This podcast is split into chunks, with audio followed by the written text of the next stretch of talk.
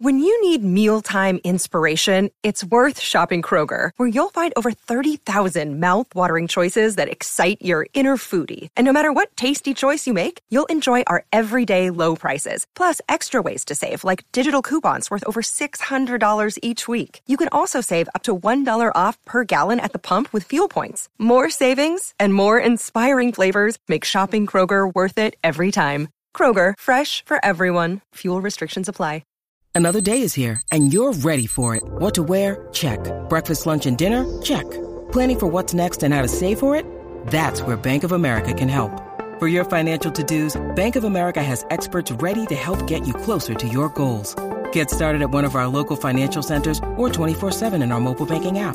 Find a location near you at bankofamerica.com slash talk to us. What would you like the power to do? Mobile banking requires downloading the app and is only available for select devices. Message and data rates may apply. Bank of America and a member FDIC. Think you know the Brooks Ghost? Think again.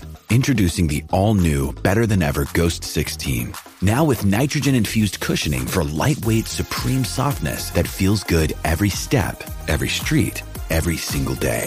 So go ahead, take your daily joyride in the all-new nitrogen-infused Ghost 16. It'll turn your everyday miles into everyday endorphins. Let's run there. Head to brooksrunning.com to learn more. And welcome to a new podcast, The Paddock and the Pavilion, with Stephen Wallis. In each show, Stephen will interview someone connected to the world of horse racing or cricket. Hello, and welcome to The Paddock and the Pavilion. Today's guest is David Hunter, the Chief Executive Officer of Fakenham Racecourse. We have reached episode 17, and after next week's cricketing show, with current Warwickshire player Oliver Hannon Dalby, we will be taking a short break until we return in December in the lead up to Christmas. Don't forget to rate and reverse and tell your friends about the show. Let's find out more from David Hunter. Enjoy the show. Welcome to the paddock and the pavilion, David. Well, very nice to be speaking to you. Um, I'm here in Norfolk. You're down the road, if not in Newmarket, close to Newmarket, and uh, great to be your guest on today's paddock and pavilion on a in between grey and sunny Monday morning. Well, you're a bit nearer to the last guest I spoke to, um, Richard Freedman in Sydney, although he said the weather down under was quite miserable there, so not much change there. So we've gone from the Melbourne Cup to National Hunt Racing, and thank you very much for being on the show, David. Today we're going to speak about your racing life, about Fakenham, and about the future. To start with, what's life been like for a National Hunt Racing CEO since March? Well, it's been um, no different from probably everybody else in the country, if not the world. Very different and very strange. But um, so we raced on the 13th of March, same day as Cheltenham Gold Cup Day was the last time we raced in the spring. And then, you know, like everybody else, we went into lockdown. Uh, we missed three race meetings at the end of the season, Easter Monday, early May meeting, and Ladies' Day at the end of May. We then had, so we had an extended racing break, spring and all through the summer and into the autumn, and we started again on the, um, the 16th of October and have had two meetings uh, since we started again, behind both behind closed doors, which have gone very well. A huge amount of work has gone into getting to there, like every racecourse has, and lots of hoops to jump through with um, uh, to satisfy all of the quite right uh, high uh, criteria and legislation and um, um, processes and, and, protocols to put on behind doors racing. But it, we've got there in the end, um, and that is the really important thing. But the, the time in between, very difficult. I mean, we we lost racing. We had no non-race day activities. I think all of us racing, you know, large assets that we like to for as many different income generating activities and functions as possible. We also run a touring caravan and camping site at Fakenham Racecourse, which my predecessor started many, many years ago. And uh, we were able to open that on the 4th of July, along with all other sort of hospitality um, uh, businesses. And that has been extremely busy. You know, the requirement and the, the, the demand for people having holidays at home in this country this summer, the last part of summer, has been huge. So we're lucky we're in a, a, lovely part of the country, close to some fabulous coast up on the North Norfolk um, uh, Sea there, and we did very well with extremely good extremely good um, uh, number of people who came and, and stayed with us. So we got a, a well needed financial shot in the arm from our guests coming and staying on the caravan site. Well, that's a very thorough answer there. I was going to ask you a, a couple of questions about uh, how many meetings you lost and how it's gone so far. And I noticed even at the uh, meetings you've had, you've had the National Hunt Champion jockey Brian Hughes there and uh, winners for top trainers Jonjo O'Neill, David Pipe, and Donald McCain as well. We have since we started racing again. I'm, I've been very pleased at the the quality of of, of uh, horses and jockeys that we've had here and the um, the excitement of the racing. It's it's gone very well. I mean, as a, a small racecourse company, we've made the decision. You know, everybody's hurting in this COVID uh, stressed period, and um, you know the the income coming in through to racing for prize money through the levy board and media rights and things is is uh, has has has taken a bit of a knock. And but we as a racecourse company have made the decision, certainly for the end of this year and hopefully going into next year, to put in 75% of what we as a company would have put into prize money for the remaining fixtures. So our prize money, I think, is, is taken a bit of a drop, but it's still fairly fairly high, and we're we're committing twenty two and a half thousand pounds of our own company money to prize money for every fixture for uh, the foreseeable future, uh, and that does mean that you know we've we have got some competitive races that possibly have got higher prize money than some other race courses in the country, and and if that means we're getting um, a, a decent number of runners and a good quality number of runners and riders, that's what we're wanting to do because we want it to be competitive racing, even though we haven't got the all important members of the public here. Well, that all sounds good. Can we now just go back to the beginning of your sort of racing background and what is your first racing memory? My first racing memory uh, is in Somerset. As a young boy, I should think about five or six, going with my parents to a point to point on high up on the Mendip Hills, a place called Nedge, which um, is pretty barren, and it was pouring with rain and it was our local hunt and therefore the local point to point pouring with rain. I took refuge in the back of my parents' Land Rover and I was intrigued when a policeman stood in a pile of um, dog sick. Um, and I think he stood in that. I don't cared. He was probably as cold as I was. But um, that was my first. I, I, I can't remember anything about horses, but I remember looking out of the back of the car and seeing a pile of dog sick and a policeman standing in it. Um, so that was that was many years ago. As a soldier, I rode in a couple of point to points when I was um, teaching cadets at Sandhurst as an officer instructor. Um, followed a bit in racing and other bits and pieces, but really it came about that I, I started here at Fakenham because I moved to Norfolk to work with horses, not with race horses, when I left the army in, in uh, 1993, having been a soldier for 10 years, and I did a lot, lot, lot with horses. Likewise, it was it was every type of horse except race horses. Um, so that's how I ended up uh, running Fakenham. So can you your first day going to the races? Uh, first day at a at a proper professional race meeting, yes, that would be at Wincanton in about um, I should think that would have been in the late 70s at Wincanton Racecourse, and I also that was that was a cold, wintry day, I think, up on the up on the hill at uh, at Wincanton. So I suppose my early my early thoughts were always that racing was in fairly cold and uh, and wet places, tending to be on tops of hills. That that that attitude has changed since. So those are my uh, my my first memories of certainly of racing. Now you're certainly a jack of all trades at uh, Fakenham, you're the Chief Executive Officer, Clerk of the Course, and you're in charge of media and marketing. How long have you been doing that role? What, just the media and marketing? Well, all um, of the role, no. Well, I started here in, um, I started at the racecourse in 1998, uh, and immediately, you know, took on all of those roles. Um, there were only six race meetings at, uh, in in a year when I started, and it was a smaller team. But um, we built it up a little bit more uh, and more of those things to sort of come into play. And uh, sort of marketing and media, that then became a specialist um, job for a colleague uh, some years ago. And sadly, the, uh, the, the, the onset of COVID has meant that that, that job is now no longer around. So in, I'm sort of nursemaiding it in the intermediate in the immediate time because obviously there is nothing to market at the moment within racing because we aren't able to take any paying guests. But I always have been uh, the, the, chief secretary and clerk of the course, the two roles um, knocked into one uh, from day one when I started here. And, You know, it's for a smaller course, that's an achievable thing to do. For, for bigger courses, those two roles probably need to be split into two separate um, separate jobs. And for listeners, some of some of our listeners around the world, can you tell us a little bit about Fakenham Racecourse? I can. So it's a small national hunt racecourse in North Norfolk, 20, 15 miles off the North Norfolk coast, and we race in the traditional racing period, so from mid-October, and we do squeeze through until the end of May or beginning of June. And um, racing in North Norfolk, national hunt racing, jump racing, started in 1884 uh, not on this site, but over towards King's Lynn, a place called East Winch. Um, and it was started as a private race club as, and an offshoot of the West Norfolk Foxhounds.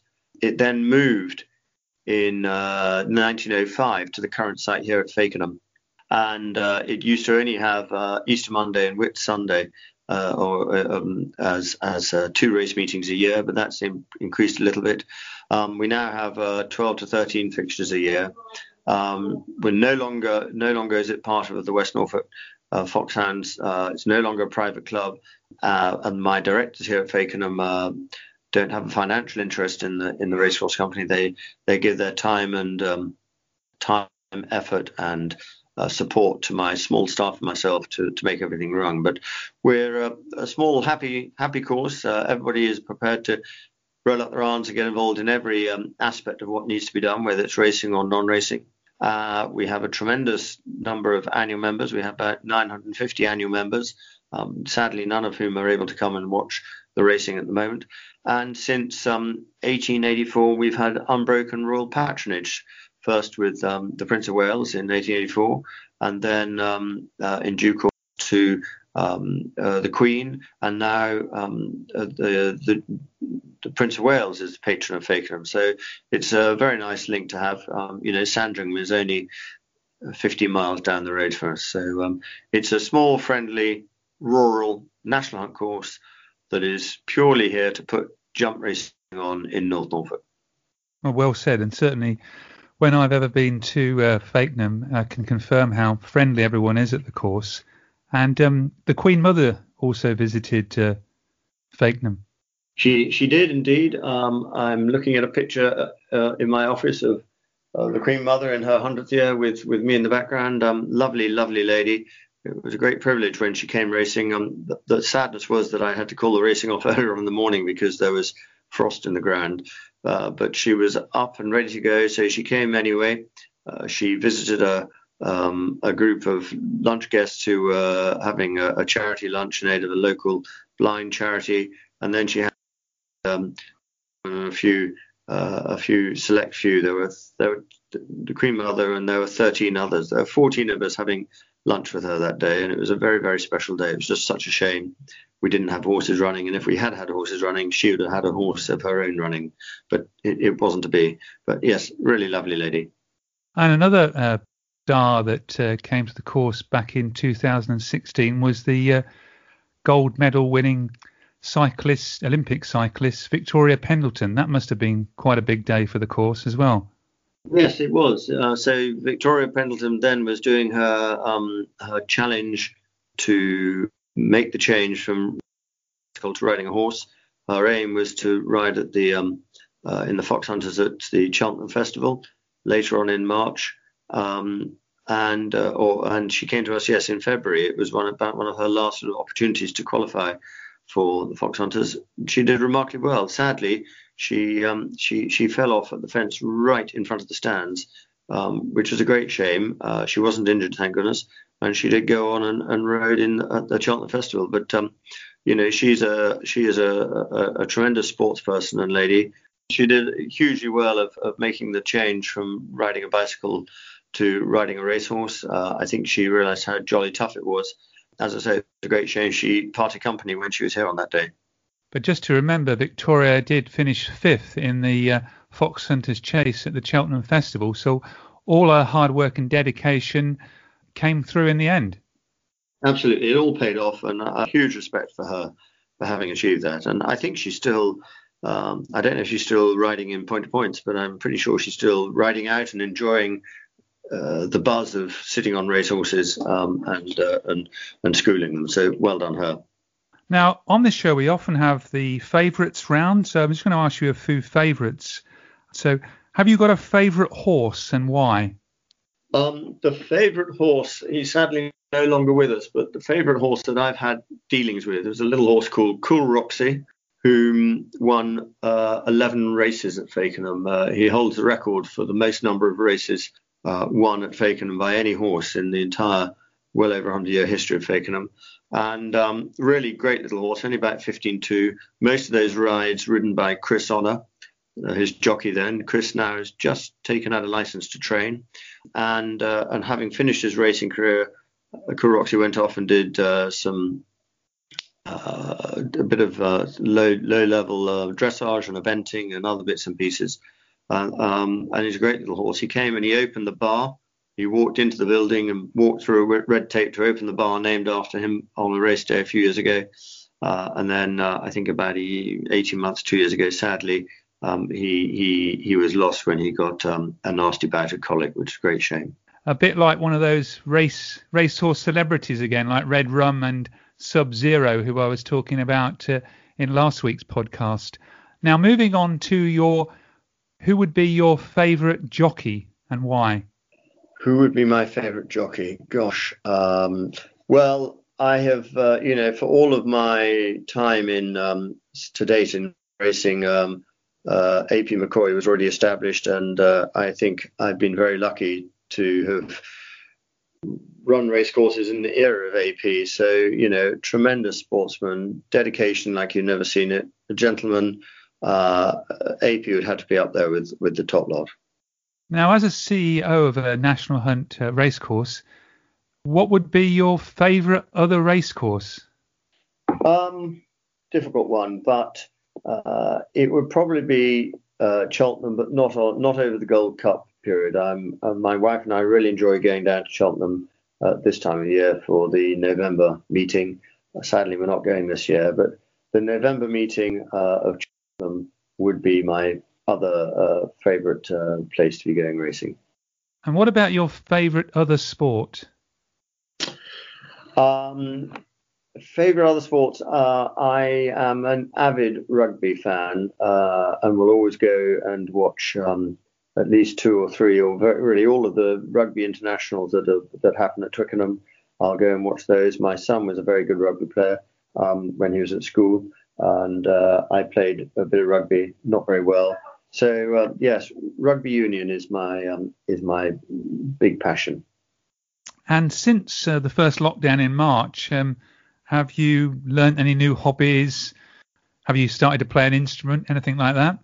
No, I haven't started to play an instrument. Um, I, my wife and I uh, do quite a lot of running and cycling uh, and other things. So we have continued to run and cycle and do a bit more. We run with our lurcher dogs, and um, so we're both quite competitive on that front and, and do uh, keep ourselves pretty fit along those lines. We also had for virtually all of lockdown, um, we had seven adults. So between my wife and I, we've got six children, adult children, and we had seven of us living at home for the most of lockdown, which was a lot of fun. Uh, also jolly expensive on the food and, and booze bills. Um, but it was great fun. Uh, and actually, you say about singing, we did, four of us put together an appallingly bad but very amusing to do rendition of um, of Queen's "I Want to Break Free" in week two of lockdown. So um, uh, there is somewhere on YouTube there's an amusing bit of of, uh, of some of us possibly in drag um, doing a video clip of and singing along to that. Oh, that sounds something uh, good to look out for on YouTube. Uh, looking to the future, what are the biggest challenges at the moment for Fakenham Racecourse, and are you worried about the future of the racecourse? So the big challenges are to um, uh, to continue to ensure that we're able to put the racing on, uh, to be well prepared and um, fully prepared to accept and welcome back um, members of the public just as soon as we can. Uh, and uh, I'm not worried about the racecourse. No, we're in a, a, a, good position. You know, if we're still in the same position, um, you know, as we go into autumn next year, then that's going to be very difficult for everybody, not just in racing, but throughout the throughout, throughout the economy of the country, if not the world. Uh, so I'm not going to dwindle on that. Otherwise, it would be far too far too depressing. But no, we're in a good position. You know, we've only just started this season, so I'm looking forward to the season as it unfolds. It always uh, brings up its own challenges. It brings up its highlights and some low points, and one just has to take those on the chin and keep running with them. So um, we're in a good position. I've got a great team that work with me here. I'm very lucky about that, and uh, and, and we are as best placed as anybody could be to to ride out the COVID storm. Well, that's very good news to hear. Now, when we finally get out of the uh, pandemic, COVID, uh, how do you think that racing can reach out to a wider audience? well, I think that um, I think racing does a pretty good job at the moment. You know, uh, we can never be sit on our laurels and think have we got everywhere, but actually, you know, it is a it is a sport that, that reaches far and wide. Um, I just think that what uh, we need to be continually doing is trying to um, to enlighten that uh, you know a younger generation come along and give it a go, see if you like it. You know, we should never say never say no about something until we've given it a chance, and um, that's not an easy thing to do. You know, we have offered to younger groups, whether it's be young farmers or universities or colleges or whatever it is, to come racing um, you know, to, to and and it's been difficult for them to commit. That is the big problem. Is that I think that we, you know, we those of us who are running race meetings need a commitment from whatever group or whatever it is who's going to come that they will come. And I'm here talking about, you know, um, uh, younger people, as I say, at either university or, or young farmers, so we know how we're going to, going to come.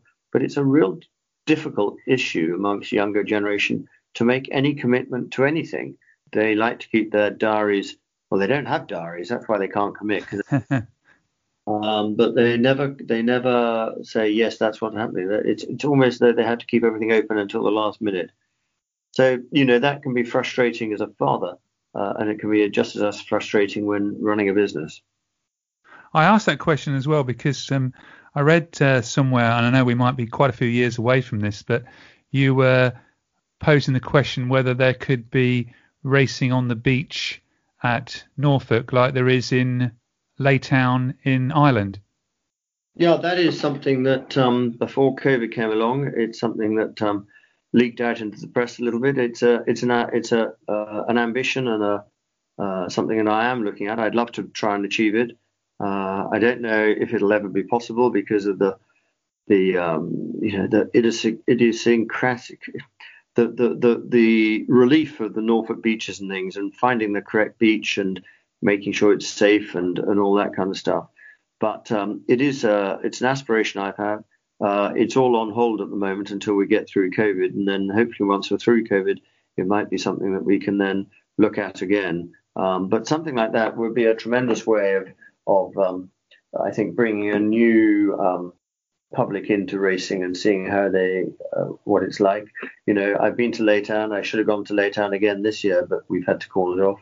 Um, and I'm hopefully next year going to go to some of the other beach races in uh, France and Spain to see how see how they do. But I think that you know, if um, if you could have you've got a, a beach racing day, you've got Laytown in France. If we could find somewhere to do have one in England, have one that's in Wales, and have one in a, a day's racing on the beach in in Scotland, you've got a four nations thing there. You could then have France. You've got five nations. You know, sound like my rugby enthusiasm coming through? Yeah, definitely. It sounds a very interesting concept. I didn't didn't realise that there was beach racing in Spain and France. Yes, there is. Yeah, yep. Haven't been to them yet, but yes, there are. Because at Laytown they get very big crowds, don't they? They they do. They get pretty big crowds, and it's it was tremendous um tremendous uh, atmosphere at Laytown. I would really recommend to anybody to um, to go over and, and sample the fun of racing on the beach at Laytown. It was, it was great fun. And as I say, we, w- we would have been there this year, but we'll be back there next year. And isn't that run once a year in September? It is once a year in September. The date and the time of the racing is all a little bit of a movable feast, depending on the tide and what and the the tides and the levels of the tide and when is most suitable, but it's it's around that time. So it would have been second of September this year. But yeah, it's uh, it, it's it's a good crack, um, and I'd love to find. Might even be that you know, North Norfolk isn't the right place for it. If I can't find the right sort of, you know, you've got to find really safe, consistent uh, sand and ground for it, and then you have you know an element of easily accessible infrastructure to for you know to put things up that need to be done. There need to be um, the uh, full cooperation of British Horse Racing Authority to see whether it can happen. Um, you know, you, you can't have the same level of um, stabling and other things. It would be more like a point to point on the beach in as far as the infrastructure is there. But you know, got to give it a go. Well, the best of luck with that. That sounds like a very interesting idea that uh, hopefully one day will come to fruition. Thank you very much for being on the paddock and the pavilion, and hope all goes well in the future for Fakenham Racecourse. Well, Stephen, nice to speak to you. Um, look forward to catching up with, with you in uh, in the flesh later on in the in the year or next year, uh, and been a real pleasure to to um, to speak to you. And I hope your followers um, have have got some a little bit of fun out of our chat today. I've certainly enjoyed speaking with you. I'm sure they will. Thank you very much. Thank you for listening to The Paddock and the Pavilion. You can download the show on Apple Podcasts, SoundCloud, Stitcher, and Spotify. Follow us on Twitter and Facebook at The Pad and Pav.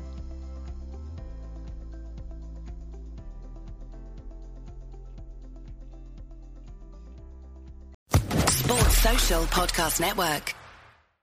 With Lucky Land slots, you can get lucky just about anywhere. Dearly beloved, we are gathered here today to. Has anyone seen the bride and groom?